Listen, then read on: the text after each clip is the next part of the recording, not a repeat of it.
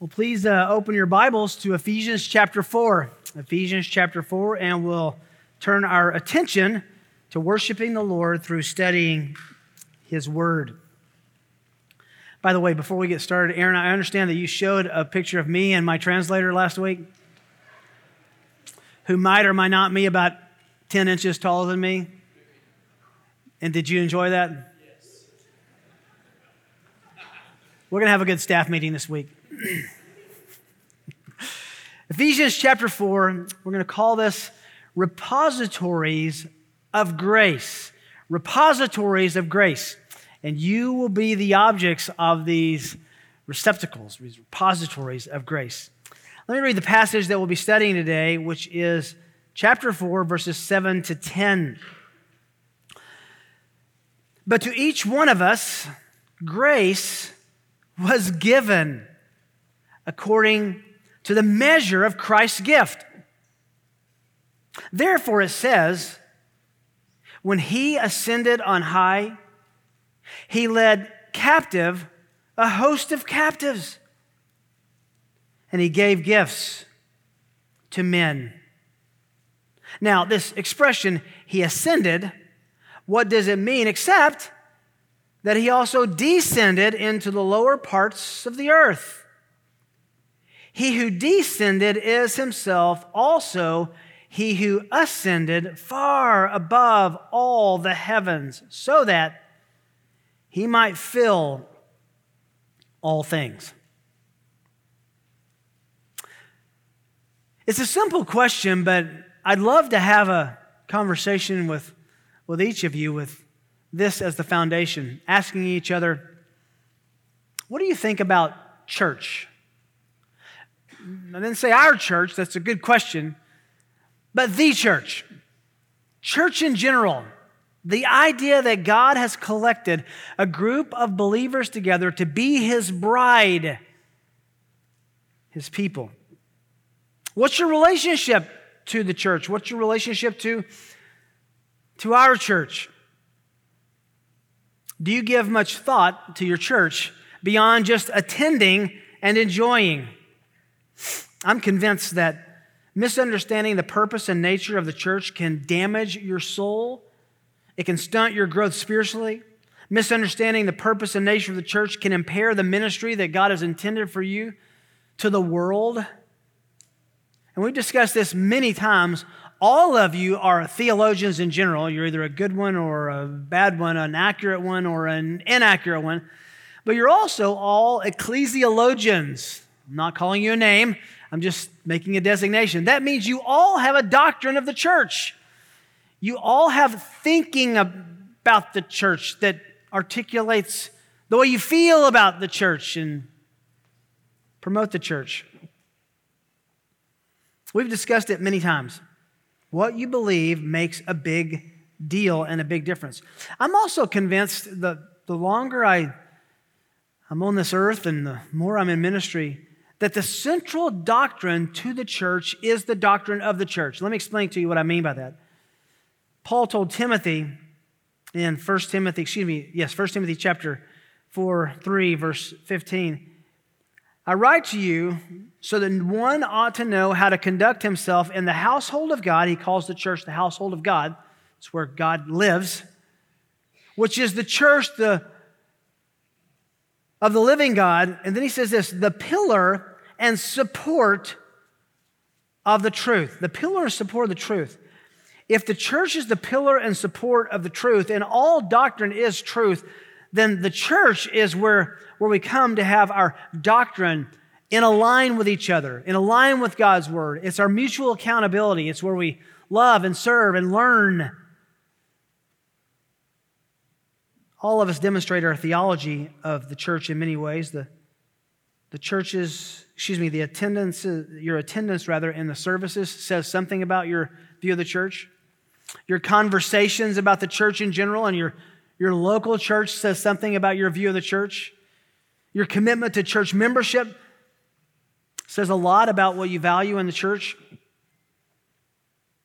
Your giving of time, resources, service to the church says much about your theology. And the way you exemplify your understanding of the church to your family and friends tells them much of what you believe about the church. One of the things that we talk about often in our parenting classes is to tell parents your attitude about the church is very contagious with your children. How you think about the church, how you value the church. I'm not just talking about coming to church or coming to a service, but the relationships, the treasure of relationships that God gives in the church. That's what's important.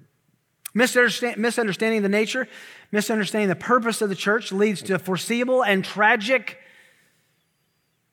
responses to the church that you attend. You can be discontent with your church, dissatisfied with the church, unhappy in the church. You can become a critic, and criticism can uh, uh, support the way you think about the church, complaining about the church, ultimately abandoning uh, involvement or even attendance in church. But I think if you boil all of that down together, the reasons that most people recoil from involvement and faithfulness to the church is connected to two central issues, at least in our generation. The first we can call consumerism, and the second is spectatorism. Let me explain what I mean by that. Consumerism is approaching the church as a, as a consumer, and the church is a product that you, you purchase, that you consume, that you, you invest in, expecting some kind of return. Maybe the basest level of consumerism is seeing the church as something that you pay for to get what you want. I will never forget reading a letter one time from someone who wrote our church. This was many years ago. And basically, the, the tenor of the, of the letter was this There are certain songs that I like and that I want to sing. And if we don't sing those songs, I'm going to stop giving money to the church. It's quite a threat, isn't it?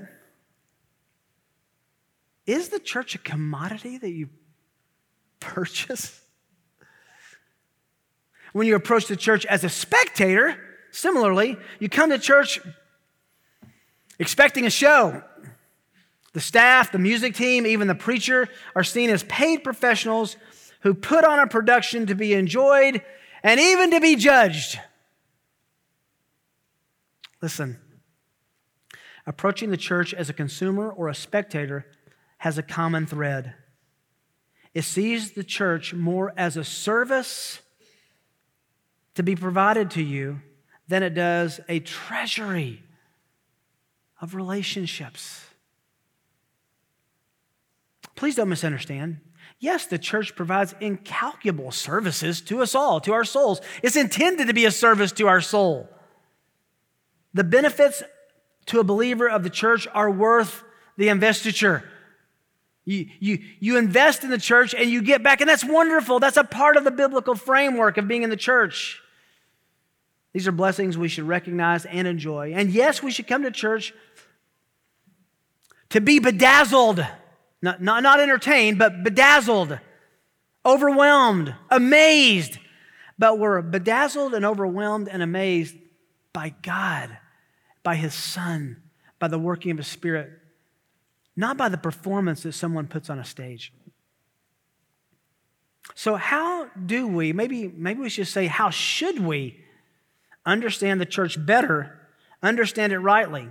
The passage before us is exactly about that. In fact, the next three sermons are going to be exactly about that issue as well. Your faith in Christ is inseparable from your participation in the family of God. In other words, the idea that you have a relationship with God but you're not invested in the church is biblically oxymoronic. It's impossible. There was no idea of a believer not plugged into a local church, not committed to a local church. And your participation, your ministry is built specifically on the fact that God has gifted you in unique and special ways. We have a kind of a funny saying in our culture where it's a, it's a derisive kind of criticism. We say, oh, you think you're God's gift to him or her or to men or to women or to the athletic team or whatever. And we kind of laugh that off. but can I tell you, you are God's gift to the church. And you have been gifted with unique abilities for the benefit and the health of the church. You are God's gift and have been given gifts.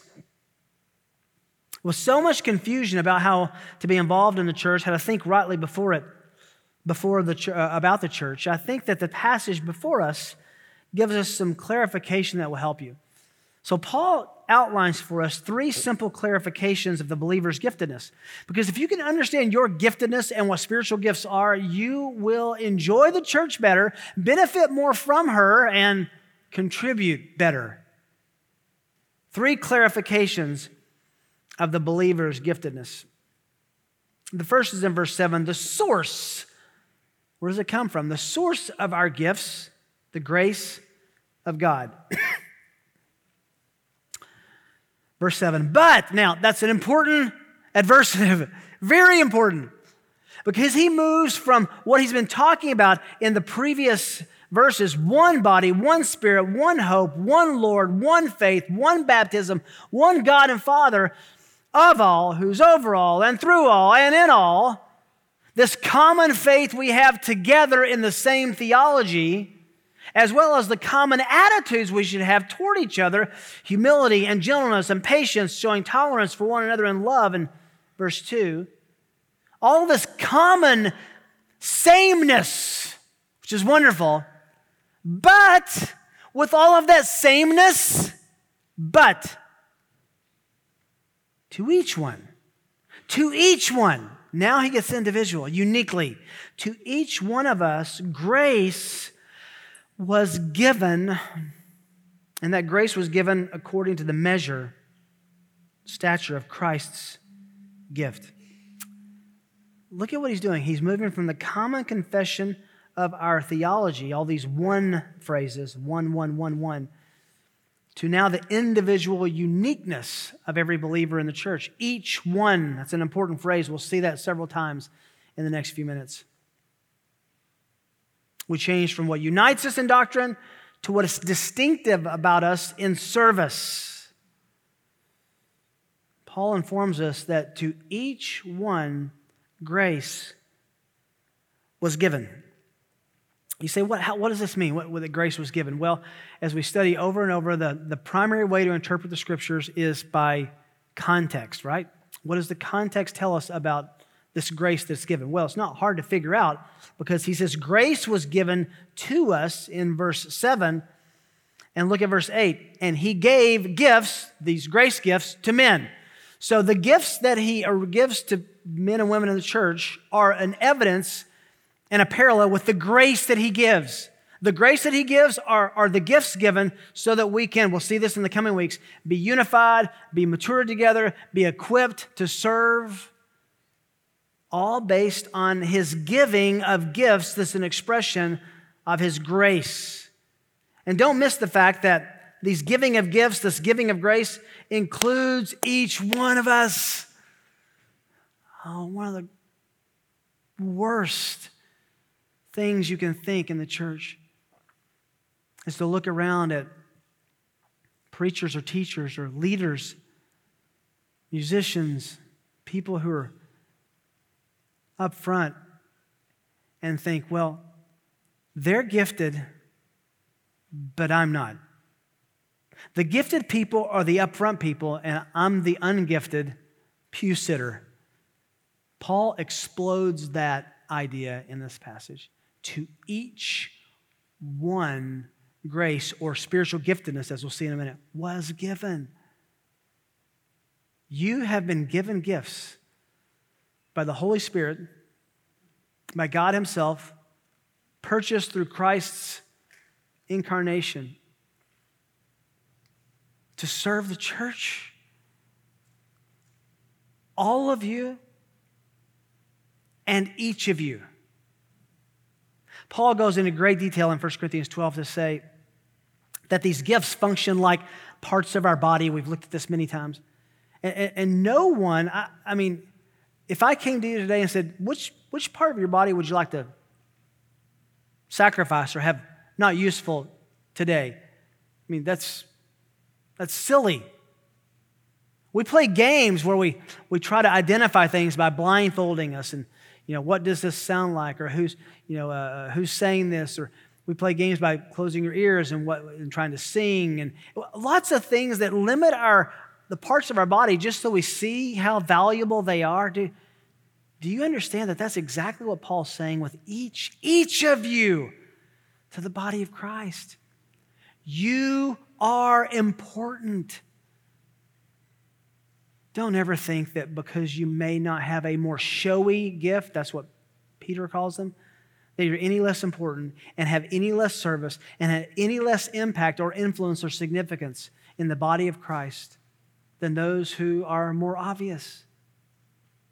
You, each one of you, has been given the gift of grace in your spiritual giftedness. 1 Corinthians 12, I can't resist talking about this a minute. We've studied 1 Corinthians 12 and Romans 12 many times before. Those are a list of the spiritual gifts that God gives. The reason we call them spiritual gifts is not because they're, they're like this uh, uh, uh, spiritual, ethereal nature, and when you see them, you hear them, you feel them, you think, ooh, that was spiritual. Spiritual is capital S, spiritual gift. The Holy Spirit is the one who gives them. That's why we call them spiritual gifts. And we see that in 1 Corinthians 12, verses 4 and following. and there are a variety of gifts, he says, but the same Spirit. Sameness, individualness. There are a variety of ministries and the same Lord. Diversity in unity.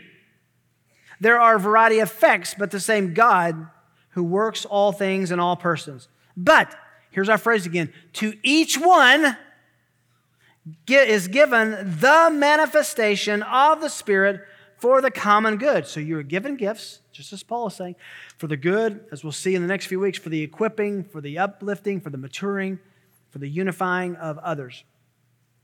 Then he gives a smattering of examples. He says, For to one is given the word of wisdom through the Spirit, another the word of knowledge according to the same Spirit. Listen to the Spirit emphasis. To another, faith by the same Spirit. To another, gifts of healing by one Spirit. To another, the effecting of miracles. To another, prophecy. To another, the distinguishing of spirits. To another, various kinds of tongues or languages. To another, the interpretation of those languages to one and the same Spirit, but one and the same Spirit works all these things, distributing to, here's our phrase again, each one individually just as He wills, He desires. For even as the body is one and yet has many members, many parts, so all the members of the body, though they are many, are one body, so also is Christ. For by one Spirit, we were all baptized into one body, whether Jews or Greeks, slaves or free. Paul talks about that in Ephesians 3. And we're all made to drink of one spirit, for the body is not one member, one part, but many. Now, when you look at spiritual gifts in Romans 12 and in 1 uh, Peter 4 and in 1 Corinthians 12, there's a way to divide those up into a couple of classifications. There's the, one way has two classifications, and another way also has two classifications. The first way that we often talk about is there are sign gifts and there are continuing gifts. Sign gifts, we just listed some of them, are healings, miracles, speaking foreign languages that were unlearned, interpreting those languages, and prophesying. We believe that those gifts were a part of the apostolic era that verified the message that the apostles were carrying. Hebrews chapter 2 and 2 uh, Corinthians chapter 12 talk about the fact that these were the signs of an apostle. They were sign gifts. But there are also continuing gifts, which were service gifts, ways to care for others in the body of Christ. And we've looked at that many times. I'm not going to belabor it again now. That's one way of looking at the gifts those that have passed away, the sign gifts, those that have continued on, the continuing gifts. I think a better way is given to us by Peter in 1 Peter 4. And that's there are speaking gifts and serving gifts. Listen to what he says. 1 Peter chapter 4 verse 8. Above all, keep fervent in your love for one another. I mean, this whole discussion of gifts is how do you love one another? How do you care for one another? How do you build up one another? because love covers a multitude of sins. Be hospitable to one another without complaint. And then he says it. As each one, there's our phrase again, individually, each one has received a special gift. Employ it in serving one another as good stewards, owners of the manifold grace of God. There again, the manifold grace of God is equated with spiritual gifting here. Then he gives us the categories. Whoever speaks is to do so as one who is speaking the utterances of God. Now, notice that the speaking gifts are not those who are good at public speaking. There are those who know how to explain the utterances of God such that when you hear the teachers in the church, you don't, you don't want to walk away saying, that was a good speech. You want to go away saying, they explained the Bible to me better. That's the point. They speak. One whoever, speak, whoever speaks is to do so as one who is speaking the utterances of God, the very word of God. Whoever serves, this is incredible, is to do so as one who is serving by the strength which God also supplies. That means the service gifts are no less miraculous, no less impressive. The service that we offer to each other in the body of Christ through serving gifts is such that it becomes a supernatural encounter. Encouragement has a supernatural, eternal flavor. And encouragement has, has a way to lift up your soul, not just make you feel good in the moment so that in all things, spiritual gifting, God may be glorified through Jesus Christ, to whom belongs the glory and dominion forever and ever. Amen. Peter's saying some gifts involve the ability to teach God's word with clarity and helpful explanation. Other gifts involve the abilities to come alongside others for encouragement and spiritual aid. And sometimes there's a mixture of those gifts.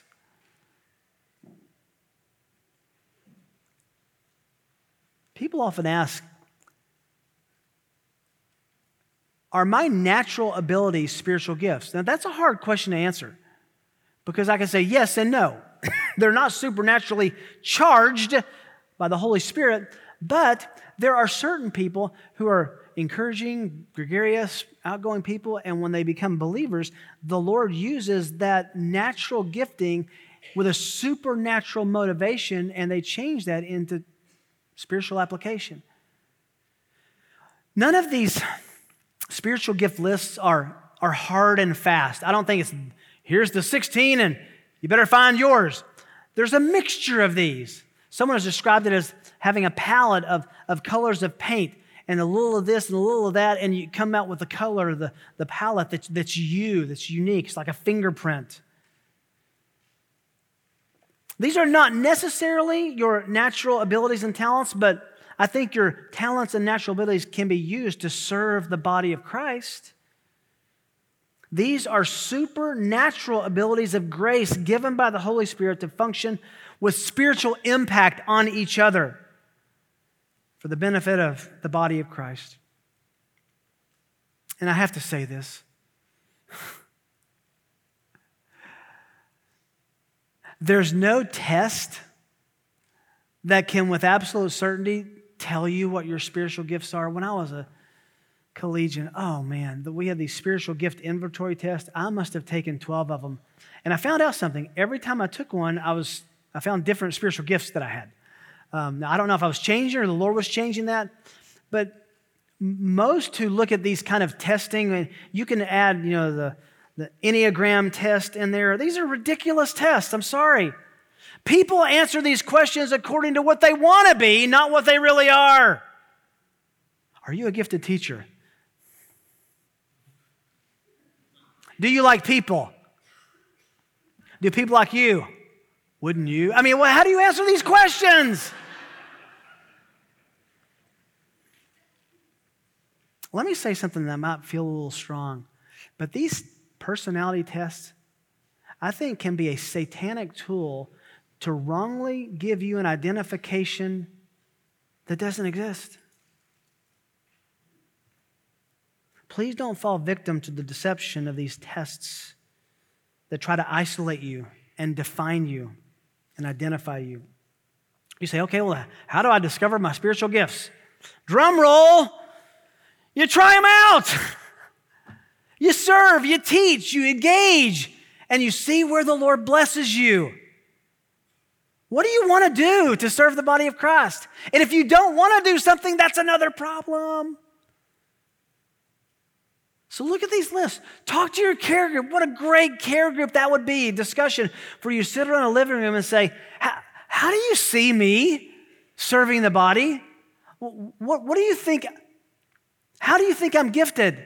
Because you all are to each one, each one, each one, gifts are given. How can I be used by God to supernaturally impact the people in our church? That's the way you find your spiritual gift. You can study these passages, but there may be some conglomeration and confluence of these gifts that, that equal you that are not exactly spelled out. What a joy. By the way, interestingly enough, the only time we find a select group of people, especially men, who were gifted in the Old Testament, it was the Levites who were gifted to serve another select group, the priests. But in the New Testament, it's not just the Levites, it's each one, every one. I mean, I just get a little tinge of excitement looking at all the faces right now, thinking, gifted, gifted, gifted, gifted, gifted, gifted. How, how, how, how, how? Do you know? I hope you care. It's all a gift of God's grace. The second clarification of the believer's giftedness, we know where it comes from God's grace that it's universal for all believers. Secondly, the establishment of our gifts, and this is the incarnation. The incarnation. Now, let me say before we dive into this, this verse that I, uh, in my study of this passage, uh, I came across several commentators who said that this, the next two verses, three verses, are the hardest to interpret in the entire New Testament. Some said the entire Bible. That's pretty intimidating when you know you got to talk to Mission Road, who knows their Bible very well, the next week. Uh, what do we do with this? Well, you say, What's the problem? Let me explain it to you. Therefore, it says, now I love how therefore it says is really a reference to the Psalms. It says, we're supposed to know what it is, and it is the Bible, it is the Old Testament. Therefore, it says, and then he quotes Psalm 68 When he ascended on high, he led captive a host of captives. He took prisoner prisoners and he gave gifts to men. Now, this expression, he ascended, what does it mean except that he also had descended into the lower parts of the earth? He who descended is himself also he who ascended far above all the heavens. This seems a bit odd at first, but with a little explanation, I think you'll understand it. Verses 8 to 10 are, are an illustration, an illustration of the grace given and that God gives gifts to men, and that's grace. That's the bottom line. But this is one of the more interesting Old Testament references in the New Testament. And the reason is that when you read Paul's allusion to Psalm 68, it doesn't seem to jive with the actual text of Psalm 68. Psalm 68 is a song. It was written by, by David to celebrate God's conquest of the Jebusite city that would ultimately become Jerusalem. Listen to Psalm 68, 18, and maybe you can look at Ephesians 4 8 when I read this. Psalm 68, 18. You have ascended on high you have led captive your captives. You have received gifts from men, even among the rebellious also, that the Lord God may dwell there. Do you see a problem? Ephesians says, You, speaking of the song, you gave gifts to men. The text says, in Psalm 68, you received gifts from men. So what are our options? Well, Paul didn't know his Old Testament. That's option one. Does anyone buy that option? No, that's, that's a ridiculous option. Option two, Paul thought the psalm needed improvement, so he improved it. No, no, no, no, that's not it at all. How do we make sense of this? Well, some suggest that Paul is not quoting the Septuagint, which is the the Greek translation of the Old Testament, the Hebrew Scriptures.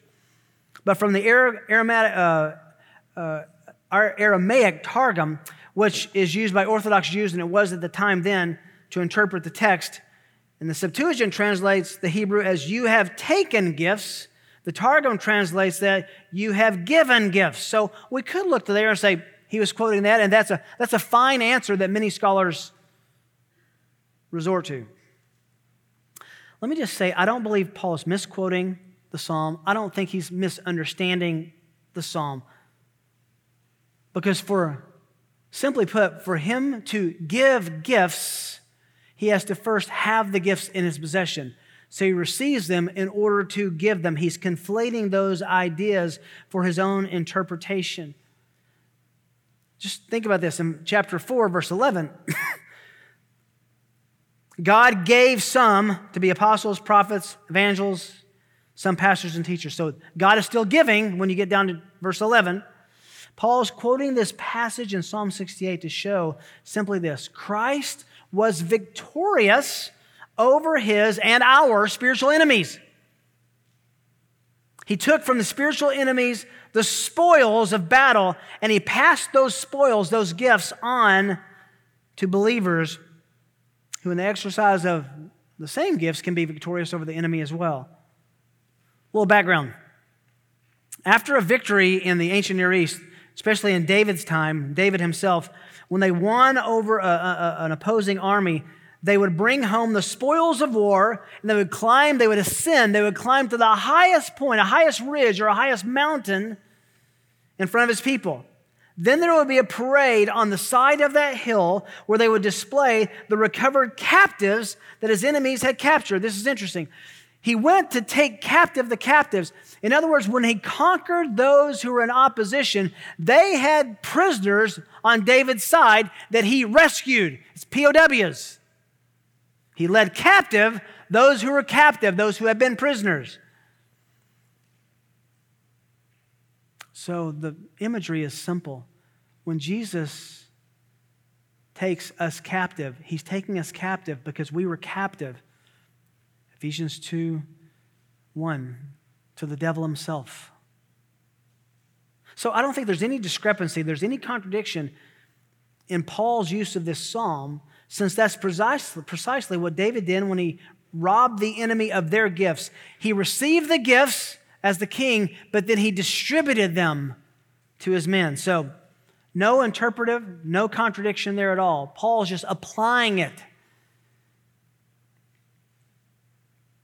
Simple reference to Christ coming from heaven to earth. Now, let's, let's try to make sense of this. Christ descended into the lower parts of the earth. I, I have to tell you a story. I was probably a junior in high school went away to a Christian camp with some friends. And the very well meaning preacher preached on this passage. And the whole sermon, and he was talking about the Apostles' Creed as well, and the whole sermon was, was basically saying, this is teaching us that Jesus descended in the lower, came from heaven, descended into the lower parts of the earth, which is hell, paid for our sins by going to hell instead of us and for of us, and for us, and came back, and, and now he's the victor. It's called the ransom theory. He paid our ransom by going to hell for us. There's a problem with that theory, though, and that is it's utterly crushed by Jesus' own words on the cross. Because when he had lived his life, was executed by those Romans, the hands of the Jews, and was about to breathe his last breath and die, what was his utterance? It is finished. Another way to translate that, tetelestai, it's done. It's over. He didn't have to go pay for our judgment of hell. He didn't have to go to hell to do that. He did that for dying for us. Now, Peter tells us he went to, during those three days, and made a proclamation, an announcement to heaven and hell that he'd won, that's different than going to pay for our sins. So that's not what this is about. Well, then what is this? What does it mean that he descended into the lower parts of the earth? It's not that complicated. The contrast is in descending to here in reference to ascending to there, heaven and earth. It's just heaven and earth. His descension is his incarnation. He came to earth. That's where he lived the life that would ultimately, through his death, his life, his death, his burial, his resurrection, his ascension, that would ultimately procure his right and his ability to give gifts to men. He came to earth. That's the descension, the incarnation, simply a reference from Christ coming of Christ coming from heaven to earth. And then he ascended. That's Acts chapter 1. After 40 days, he gets the disciples together, he gets his friends together, and from there he ascends back into the clouds. And, and an angel shows up and says, Just as you saw him leave, guess what? He's going to come back just like that.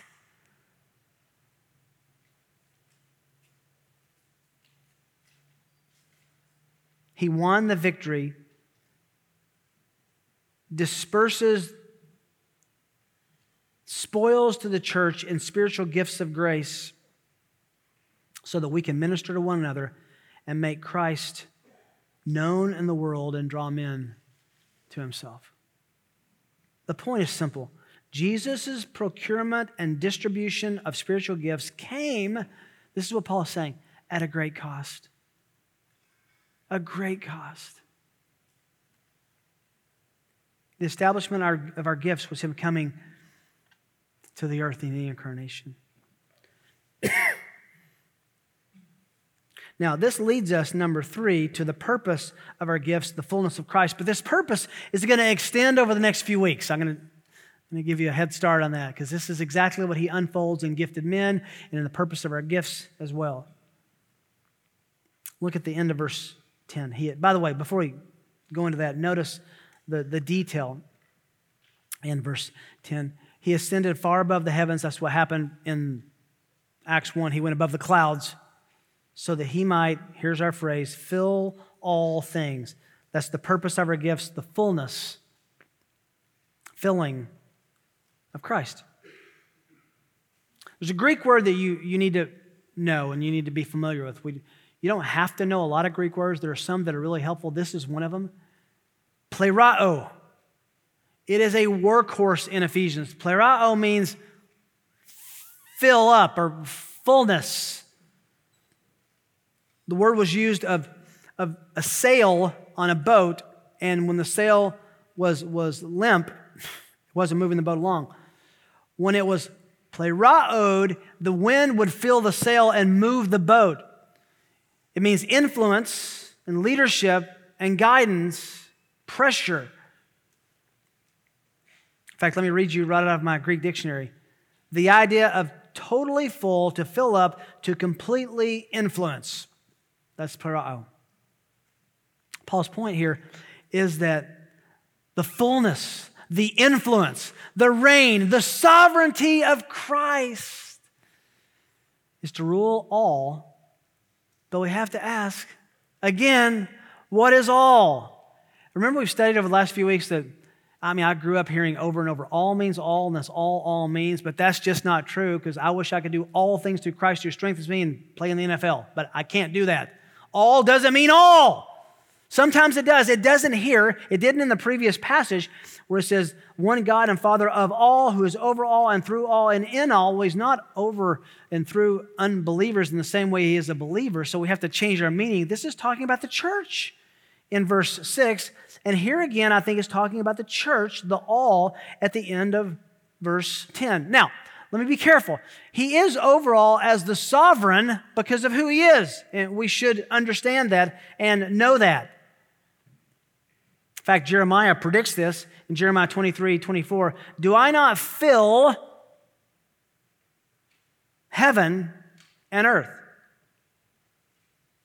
Paul talks about this universal filling in chapter 1, verse 23, and chapter 3, verse 19, that God fills all things. What does that mean? He, he's the sovereign, He is the ultimate influencer. Paul's point here in Ephesians 4 is to explain that Jesus' incarnation, his cross work, his suffering, his death, his resurrection, his ascension qualified him to be exalted above the heavens to fill all things through his ministry in the church. I mean, one could ask if he is overall, in all, through all, filling all right now, I hope he's not reading the newspaper. So, what does that mean? He is extending his sovereignty now through the church. One day he will reclaim the whole earth.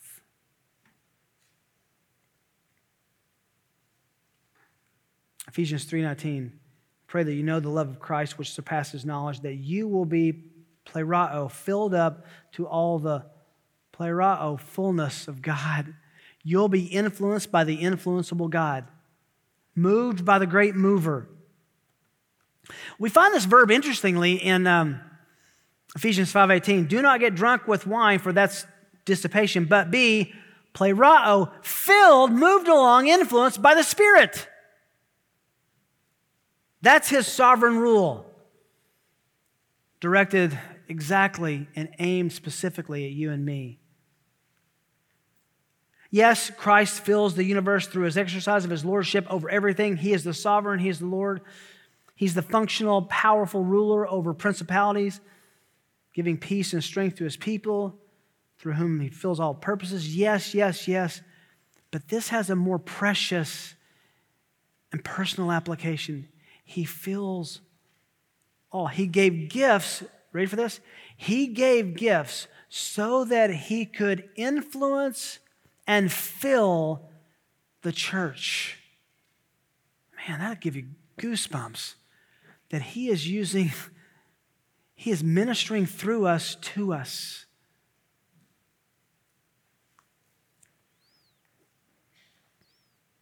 Look where this is going. Just sneak ahead. Verse 12. He gave gifted men for the equipping of the saints for the work of serving each other, service, to the building up of the body of Christ until we all attain to the unity of faith. So look, look what we have so far. We're, we're, we're equipped, we're gifted to, we're, we know about our, our gifting to serve. We want to build up the body of Christ. We want to promote the unity of the faith, the knowledge of the Son of God to a mature man where we function as maturing agents with each other to the measure of the stature which belongs to the fullness, there's the end, of Christ. So he fills us to make us mature so that we begin looking like his son, Christ Himself. The goal of ministry is to use our spiritual gifts to unify our faith with each other and move one another to maturity in Christ. You, you are your brother's keeper and your sister's keeper. Church is not Church is not a place where we attend. It is a treasury of relationships that God intends to use with each other to make us conform to the image of His Son, to be like Him. Sure, attendance is important. Sure, our gatherings are important. But can I encourage you that your conversations with each other in exercising your own spiritual gifts are equally and sometimes more important than any man who stands in this pulpit and preaches to you. You're a part. And if you're not doing your part, the body suffers. You ever had an injury? Rolled your ankle, broken ankle, broken arm? You know what it's like to try to function fully when something is not working in your body, that's an image of what the church could be like unless each one knows that you're an each one who is given grace to each one. Let me ask you some questions. Are you aware that you're a repository of grace? That ought to freak us out a little bit. Are you aware that God has pushed all of humanity aside with full focus on you and given you specific grace to be a steward of, to be a caretaker of. You. Do you look at others and say, oh, they're gifted, they're, they're, they're, they're blessed, they're, they're full of grace, but not me? No, All believers have this ministry, which leads me to a second question. Are you aware of your unique gifting to our local body of believers? You are God's gift to us. Do you know how you're gifted? And gifted people plug in by not casual association, casual attendance. It's, it's all inness. You're all in for His glory and for the benefit of the people that you you really love and you want to see mature. Can I give a shameless plug for Care Group? This is where it happens best and most, most deliberately, most often. Why would, let me just ask you, why would any believer who wants to be mature resist being a part of a smaller group of believers who want to encourage each other to be more like the Savior? I just can't think of a reason not to. I'm tired, I'm busy. I'm no, no, no, no, you need each other. And thirdly, are you do you understand Christ's fullness in your life and ministry? Fullness is plerao, influence, movement, wind in a sail. Do you understand that he is actually he is actually ministering to others through you? This shouldn't surprise you. We're going to find the same thing in Ephesians 5:18. Don't be controlled by wine, but be plerao, be, be filled with the Spirit, moved and influenced by the Spirit, so that this is incredible. We can display and exercise and execute the influence of the Spirit through our gifts. That's, I, I, I mean, we're not, who's worthy of that? Answer no one. Who gets that grace? Answer everyone. Everyone. Can I just uh, look at you in the eye and say,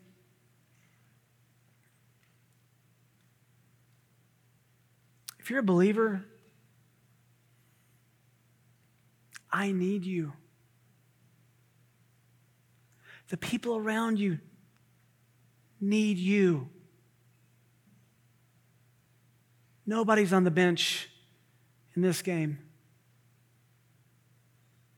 So, what do you do? Uh, uh, find, uh, find out how you're gifted by God's grace and take care of the people.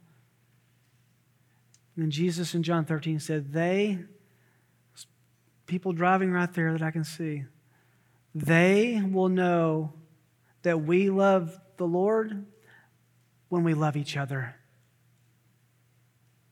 And it starts with you understanding the grace given to you in your spiritual gifting at the great cost of the incarnation of our precious Lord. Oh, Father, reveal to us how you want to use us and the way you've gifted us to be used. For your glory and for the good of your people, we pray. Amen.